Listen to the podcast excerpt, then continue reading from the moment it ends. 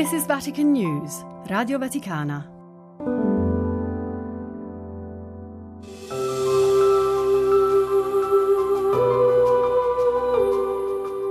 Anche chi sa poco o nulla di lui, quando scrive un'email o guarda il calendario, calcola gli anni a partire da quello della sua nascita.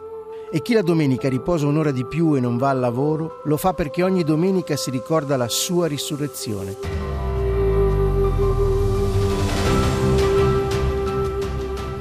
Chi è Gesù di Nazareth che ha condizionato così tanto le nostre vite?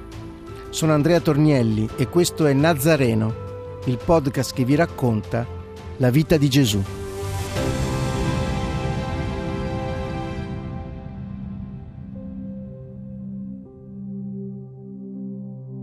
Il dubbio di Pietro, la mano di Gesù. Il Nazareno cammina sulle acque.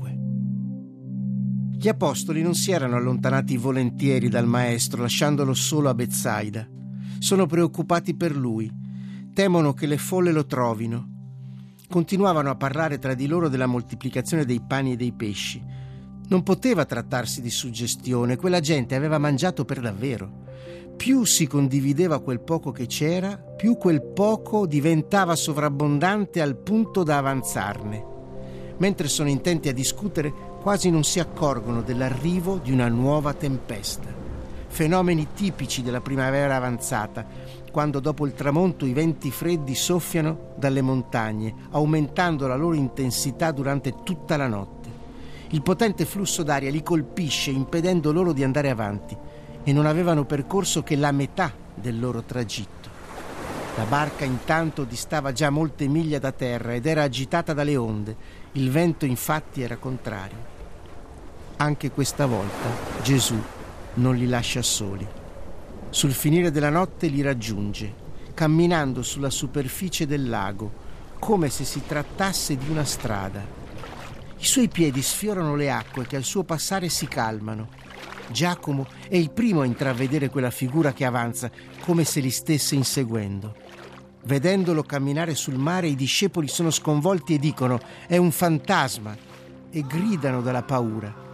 Ma subito Gesù parla loro dicendo, Coraggio, sono io, non abbiate paura. Riconoscono la voce, ma è ancora troppo distante per vederlo bene in volto a causa della foschia. Ha appena iniziato ad albeggiare. Pietro allora gli risponde, Signore, se sei tu, comandami di venire verso di te sulle acque. Ed egli dice, Vieni. Se era davvero Gesù, avrebbe fatto accadere l'impossibile. Così Pietro, di fronte agli altri apostoli ammutoliti, scavalca il bordo dell'imbarcazione e si lascia cadere. Si mette a camminare sulle acque e va verso Gesù. Muove alcuni passi, senza riuscire a rendersi conto di quale forza lo sostenga, impedendogli di affondare, L'acqua mantiene la sua consistenza, ma è come se il peso del robusto pescatore di Galilea sia diventato simile a quello di un fuscello che galleggia senza mai colare a picco. Ma, vedendo che il vento è forte, Simon Pietro si impaurisce e cominciando ad affondare grida Signore, salvami! E subito Gesù tende la mano, lo afferra e gli dice Uomo di poca fede, perché hai dubitato? È bastata una folata di vento più forte delle altre. Mentre fino a un istante prima Pietro camminava sull'acqua tenendo fisso lo sguardo su Gesù, quando si distrae a causa del vento e degli spruzzi, leggi della natura, fino a quel momento sospese, riprendono il sopravvento e comincia ad affondare. È ormai vicino al maestro, che ascolta il suo grido in un baleno. Lo raggiunge, offre la sua mano sicura a quella tremante dell'Apostolo.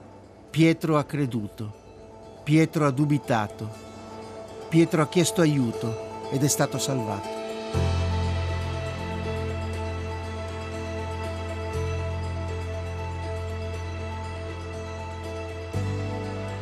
Non poteva allora certo immaginare in quel momento il pescatore di Bezzaida il numero immane di persone che in ogni angolo della terra, nei secoli futuri, avrebbero vissuto la sua stessa esperienza pur senza camminare sulle acque. Appena saliti sulla barca il vento smette di soffiare. Quelli che sono sulla barca si prostrano davanti a lui dicendo, davvero tu sei figlio di Dio.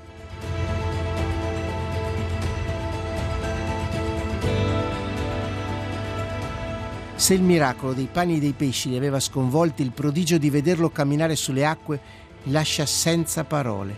L'unico gesto che trovano consono alla circostanza è di adorarlo. Approdano finalmente a Genesaret, quando ormai il sole è spuntato. La gente di lì lo riconosce. Tutti portano i malati e quanti toccano il lembo del mantello di Gesù vengono guariti. Gesù dice loro, voi mi cercate perché avete mangiato di quei pani e vi siete saziati.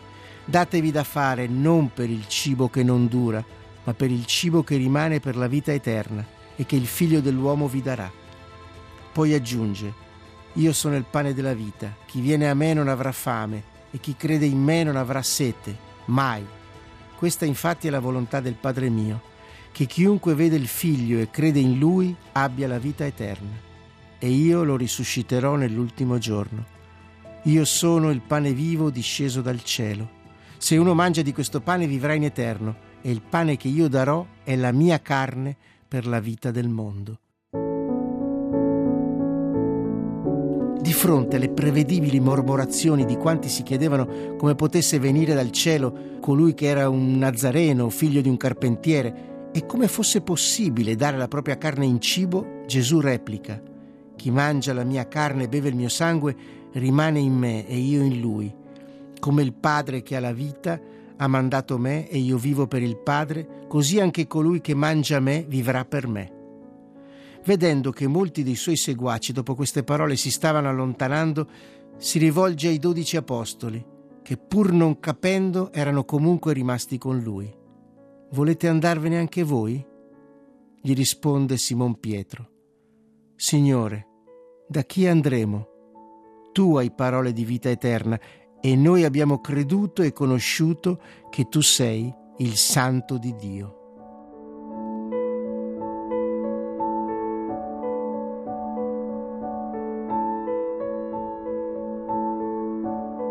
Avete ascoltato Nazareno, un podcast scritto e raccontato da Andrea Tornielli come libero adattamento dal libro Vita di Gesù, edito da PM, e a cura di Benedetta Capelli, Fabio Colagrande e Amedeo Lomonaco. Realizzazione tecnica di Adriano Vitali.